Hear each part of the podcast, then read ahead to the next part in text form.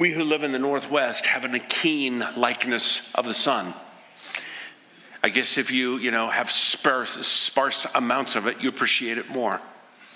Um, I don't know what the percentage is. I didn't look it up, but, but there's about 10 million people who every year battle this thing called SAD. You know, the the uh, kind of the, the effect of a lack of sun disorder. And um, out of the 10 million, I, I've got to believe that 8 million of them are from Oregon, and we only have 4 million people. we know what it's like to live without light in a sense that we don't see it. I was reading an article about a guy who lives and works in New York, and in those, you know, cavernous canyons of skyscrapers, he uh, works in a building where he identified that his building gets no sun every day except for five minutes. And he knows exactly where to go, and he just kind of stands there. And he said, It changes my whole day if I can just see the sun. I have two barn cats, and uh, they're worth their weight in gold. They're smart cats, they do. Uh, every day, um, I go out to the barn, and they place one or two, sometimes three. Yesterday it was just one mouse right where I'm going to walk through that they caught the night before. They're smart, they know. Uh, we put these out, he'll let us live. We don't do this, we're gone. And it's true. and uh, uh, they are so invaluable. But Carrie and I were noticing the other day when it was just, you know, sub 15 degrees, or I don't know what it was, it was cold.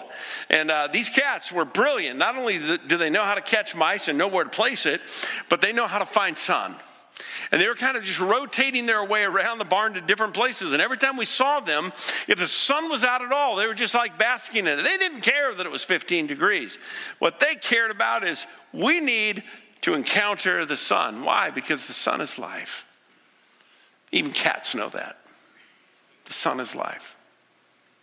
And that's to me the brilliancy of this text and, and really the scriptures is that God takes this world that you and I live in, and we know certain things about the sun. We know that if you have great soil and a marvelous seed and you plant it and you eliminate the sun, it's going to die. It's never going to sprout life. You can't live without the sun. God's into that. He knows that. He created this world. And, and isn't it to me beautiful that God creates a world that when you walk out into it, you see Him? I, I'm not saying we intermingle the two and we're worshiping, if you will, the sun.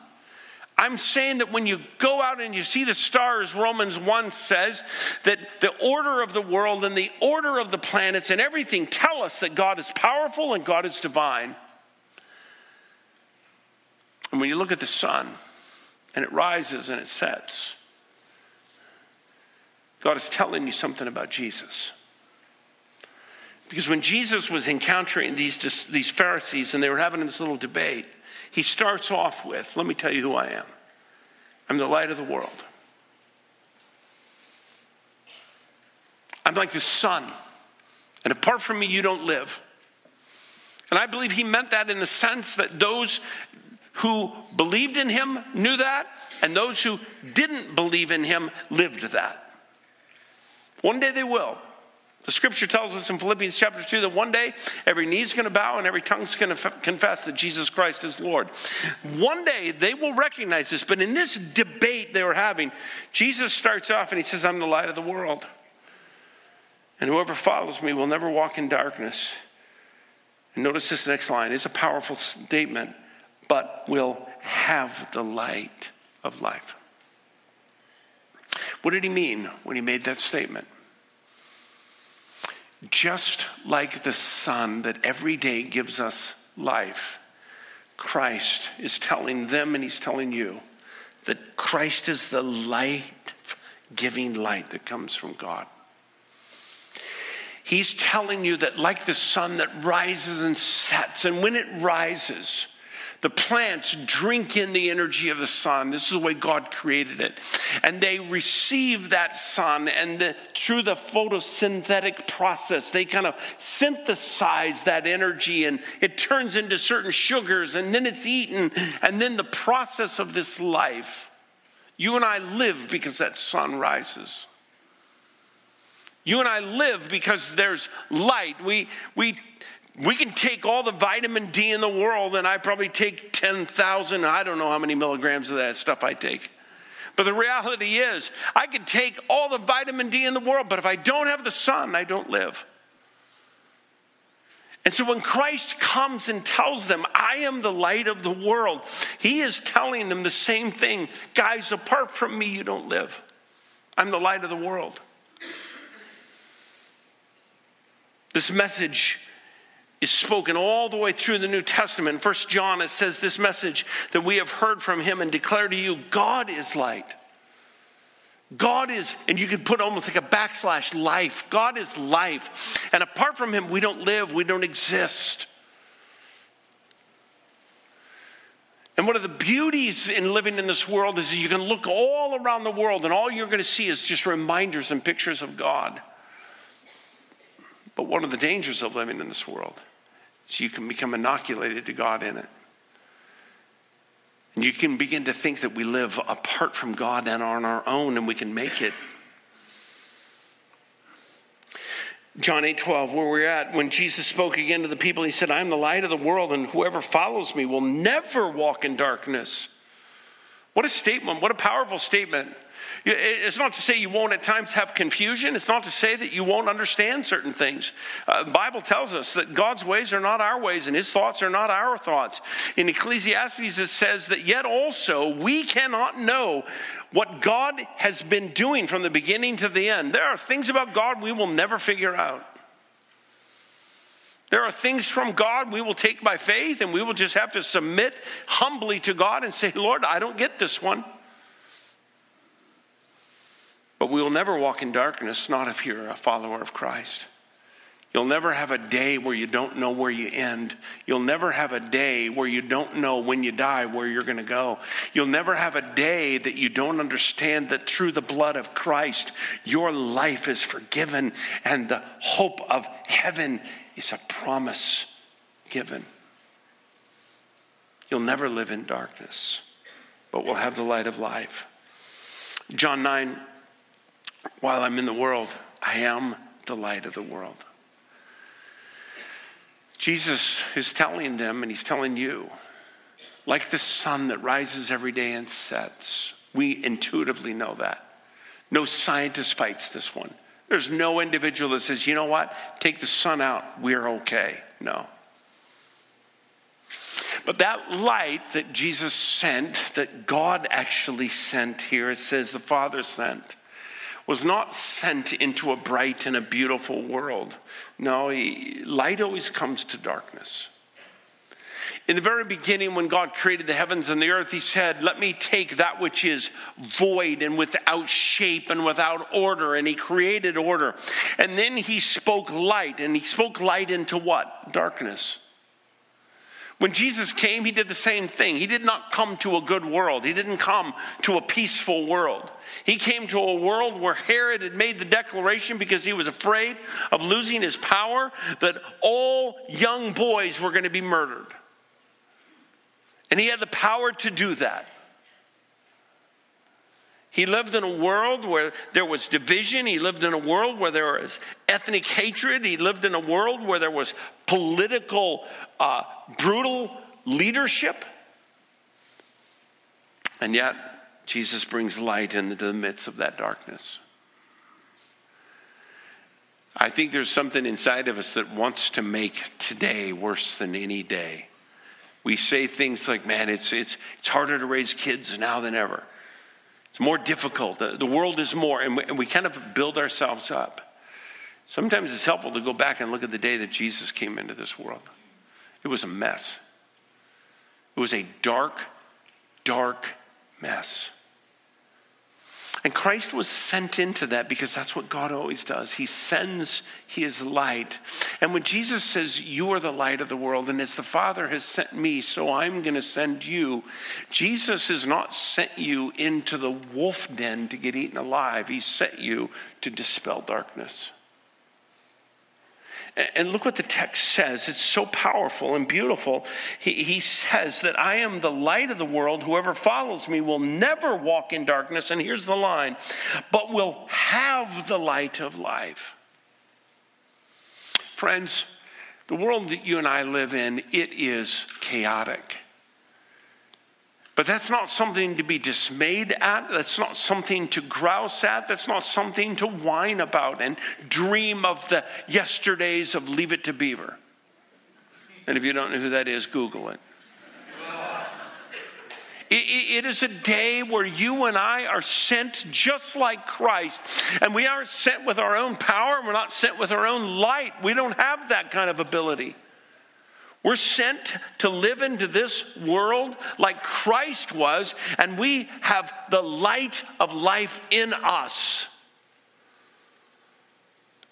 And it should not surprise us, it should not dismay us, it should delight us. Because when you send light into darkness, it penetrates it, it changes it. Life's rough, but it's no different than the day that Jesus was born. Really not. Carrie and I are kind of late adopters sometimes, and we just started, oh, about a week ago, maybe two weeks ago, this series called The Chosen. I know it's been out for years and it's got all kinds of seasons, so if you've been watching it, please don't come up and ruin the rest of the story. Um, we're only two, two story, you know, we're only two episodes in, so we're pretty early adopters on this one.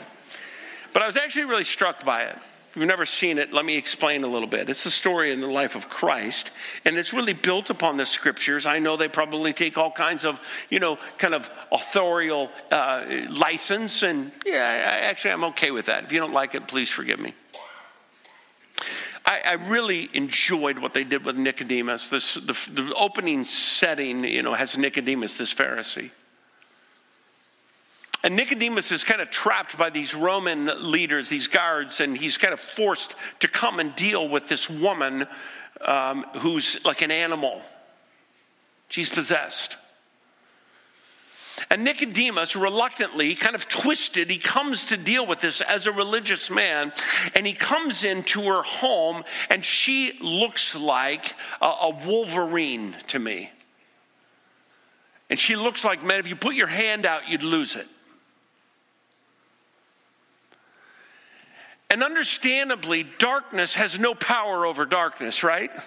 You add darkness plus darkness equals what? Darkness. darkness. Nice. Nicodemus comes into this setting and quickly understands I'm outclassed. And he finds some religious reason to bolt out of there and he goes home. Later, Jesus encounters Mary Magdalene. She doesn't know who he is. And Christ comes up to her and he puts his hands on her face. Now, they don't do anything with this, but I, am telling you, it's almost like I could watch the power of the enemy driven out of her. And I've seen it. I've seen it with a friend by the name of Marianne. And I've watched, and you've probably seen too, when darkness comes into an encounter with light, who wins? Light. Darkness has never overcome light. Darkness has never defeated light. Darkness has never taken over light. And as Jesus touched this woman, peace came into her face, peace came into her heart. And this woman who was like a wolverine, who was like vicious and out of control, snapping and growling at people, all of a sudden came into her right mind. And I realized that's exactly what Jesus does today. He sends you into this crazy, Wolverine esque, mad world. Not to be overwhelmed, not to be defeated. Light cannot be defeated by darkness. It can't be. It won't be. And when Jesus says, I'm the light of the world, And whoever follows me will never walk in darkness. You'll never be overwhelmed by it. Darkness will never defeat you. And darkness will never define you. Darkness will not govern you. It's impossible because light always defeats darkness. And that light, he says, you will have the light of life. And when that happens, like with Christ, light will never be ignored. It can't be. Light can never be defeated by darkness. And because of that, when Jesus comes into this world and he comes into a really dark season and he sends you into a really dark place, he's doing it with the understanding that we will be victorious. Light will always defeat darkness because light has intrinsic and eternal power that cannot be overwhelmed. I was reading an article uh, about some British um, astrophysicists, and they were doing some, uh, some work on stars. And I'm not a star expert by any stretch, I'm just really fascinated by them. I'm kind of taken by them, the, the beauty of them, the, the brilliance of it, and quite candidly, the number of them. So I was reading about this star, and it was just these, these British uh, scientists were kind of struck by the star. They gave it a name. Kind of arrogant, I think, of them to name something that God had already named, but that's all right. They didn't know. R136A1. What's it like? Well, it's 315 times the mass of the sun that rises and sets every day that you see. 315 times its mass. This one will get you, it's 9 million times brighter. It's 30 five times the diameter of our sun. Our, our, this, this star is 30 million miles in diameter. Uh, why do I tell you that other than to tell you I read an article about a really, really bright star? You and I, if we walked outside, we wouldn't see it. Why? Because Psalm 147 says God is taken the effort to place every star. I take that literally. And not only has he placed and set them in place to a point that this universe, this, this world that God has created must be really big because whatever is nine million more uh, uh brighter than our current sun, and that you and I can't out there with our naked eye just be blinded by this thing, it's just a long way away. And I begin to extrapolate the size of this world, and I begin to think about all of the power and the demonstration of God.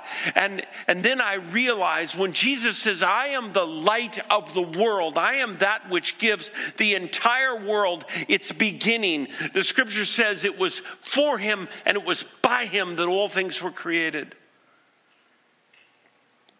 And then I ask myself this question is there anything that I face right now that is stronger and bigger than the God who created this universe? Is there any challenge I face?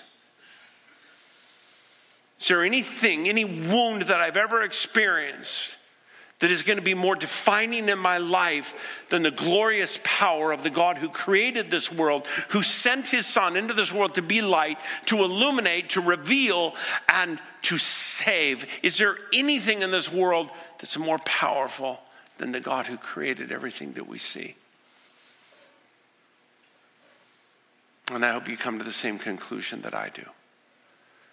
If I will just go out and look at the stars, if I will just examine the brilliance of this one star, this R136A1, if maybe if I just go to the mountains and take a look at the creation that God has given, if I'll just go and stand at the ocean, and then I ask myself the question if Jesus is the light of the world, he takes this position and says, The entire world is sustained by me, finds life in me, is ordered by me, and Colossians is carried along by me,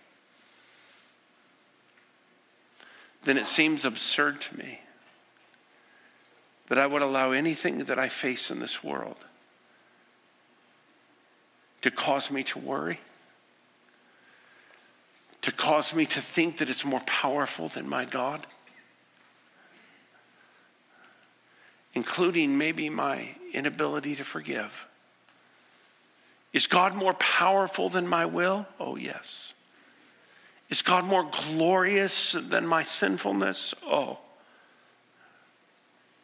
Is God more gracious than your sin? Yes. And if that's the case, then the light giving light of God cannot be ignored. You can't afford to shelve God. He demands a response. And there are three of them. When Jesus entered into this world, strangely, I don't know why God did this, candidly, why he came as an infant, a little baby. I have all kinds of images. Thor, wouldn't mind Jesus coming like that. He'd make Thor look like a weasel. I, I, can think of some others, you know, but he came as an infant. And he entered into this world, and maybe he entered that way so that it really forces the nature of the response. The first response would be I, I would utilize the shepherds. When the shepherds saw the light, they were drawn to it and they came. And did they ever understand everything about Jesus as an infant? No. Did they understand everything about uh, the Messiah coming that couldn't speak language? No, they, they didn't get all of that. What they did know is what Simeon, the prophet, knew is that this is the Messiah sent by God to save us. And they worshiped. And there are some of us here, and I put myself in that camp, that there are scores of things I don't understand about God, and there are things that He does that I can't explain, and there's ways that God operates, and there's, there's children that God gives to people that I think don't deserve them. And there are other people who can't have children, and I don't understand because they seem like just the right people that could raise 10 kids. And there are things like that I don't get. I don't understand why God takes a 52 year old man from his wife and his son and, and causes, turns her into a single mom to raise that son. I don't get those things. But like the shepherds, they saw a light and they were drawn. And they came and they entered into that story and they bowed and they worshiped like Simeon, who held the baby, said, This is the Messiah. Maybe another response is like the Magi. These guys came along. They'd come from a long way. The scripture says Persia, probably Iraq area. They made their way and they investigated. They saw something and, and felt like it's divine. It, it has a divine message. And they came and they explored and they sought it out. And you might be one of those individuals where God is drawing you. And you're here today and you're testing the tires of Jesus Christ. And you're looking at the church, trying to figure out what this whole thing about the church is and, and, and why do they believe in Christ. You may be one of those individuals. And I challenge you, I applaud you for your investigation but I challenge you. Like the Magi, you have to come to a conclusion. You have to wrestle with the facts and put it all together. And maybe you'll come to the same conclusion that I did. There's something unique about Jesus Christ. All other religious leaders taught, died, stayed there.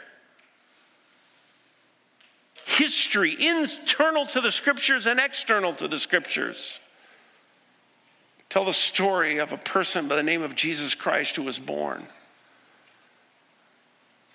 who lived, who died, and three days later rose from the dead. And he's the one who said, I'm the light of the world. And by me, all things live. And like the Magi, you're in that exploration. But I challenge you it's not sufficient for you to just explore. You have to come to a conclusion. Or you might be in the place of Herod. Herod did not worship, he did not investigate, he tried to kill God. And there's plenty of people that are still trying to do that today.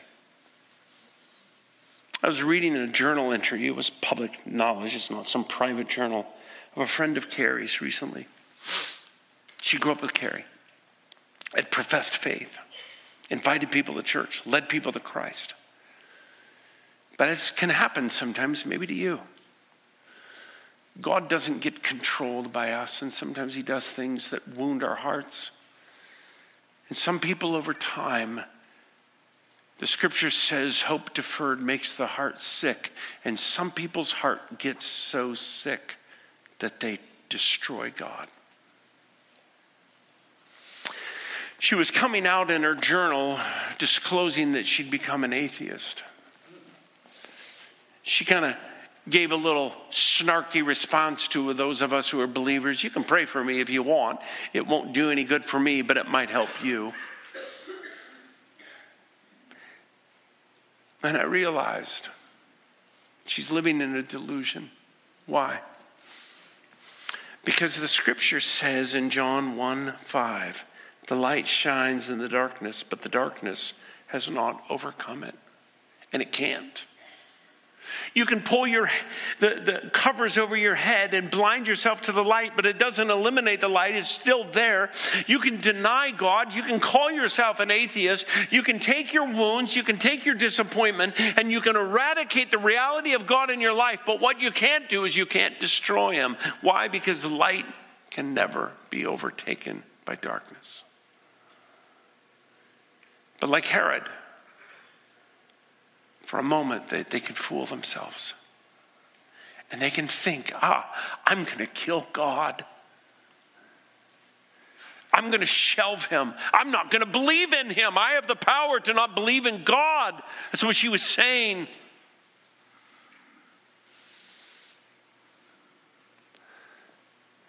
Jesus, I'm the light of the world. You can't turn him out. And darkness has not overcome it. I'm the light of the world, and whoever follows me will never walk in darkness, but will have the light of life. It's like C.S. Lewis states He goes, I believe in Christianity as I believe that the sun has risen, not only because I see it, but because I see everything else by it.